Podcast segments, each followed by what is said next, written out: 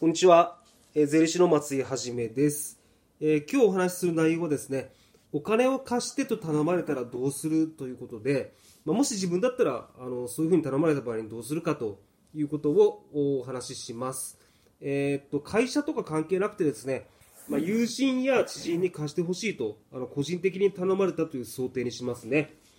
えー、っとまず、まあ、結論的なことからなんですが私は絶対に貸しません。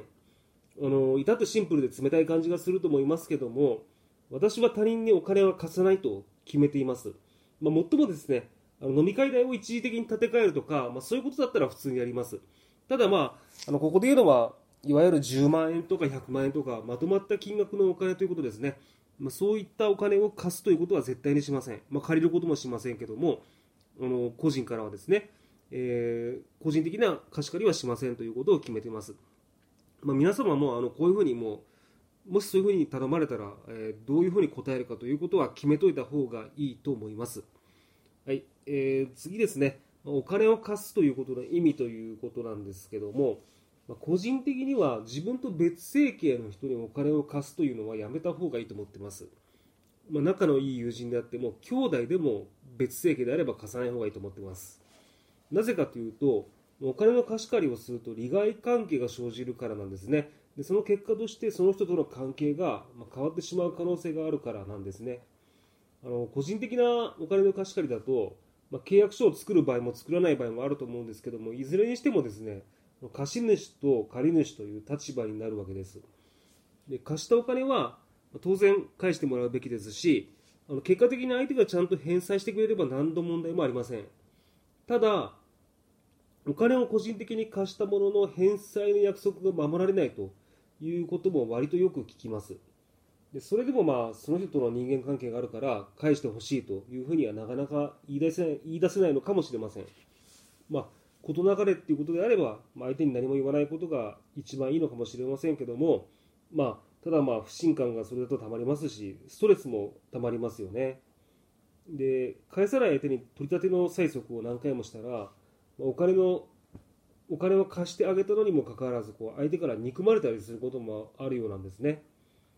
まあ、取り立てようとすればするほど余計に返してくれなくなるとかですね、まあ、そういったこともあるようです。まあ、これはちょっと余談で自分の昔の話なんですけどね中学生の頃にあの友達に数百円貸したことあったんですね。で私はもう次の日にすぐに返してくれと言ったんですけどもあごめん忘れてたって感じでまあ、あのその時は返してもらえませんでした。まあ、それ多分嘘じゃなかったと思うんですけど、そのさらに翌日にもう一回私言ったんですね。あの返してっていうふうに。そしたら、今度は違った感じではぐらかされて返そうとしなかったんですね。で、自分もだんだん腹が立ってくるんで、まあ、その次の日も何回も言い続けたんですけど、今度は向こうは切れてきて、あの返す期限って決めてなかったよねみたいなことを言い出して、もう最終的に絶対に返そうとしなくなったんですよ。あのこっちはまあ好意で貸してあげたのになんか理不尽な感じですよね。でまあ金額少額だったし、まあ、今となっては大昔のことなんでどうでもいいことなんですけどただねあの言いたいのはこれと同じことが大人の世界でも起こり得るんです。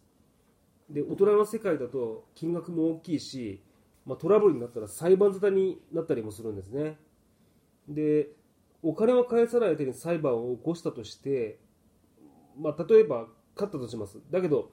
それでも相手にね、もし返済能力がなければ、貸したお金っていうのはもう戻ってこないんですね。あの、相手に返済能力がないと。でそうなったら国が返してくれるわけでもないですし、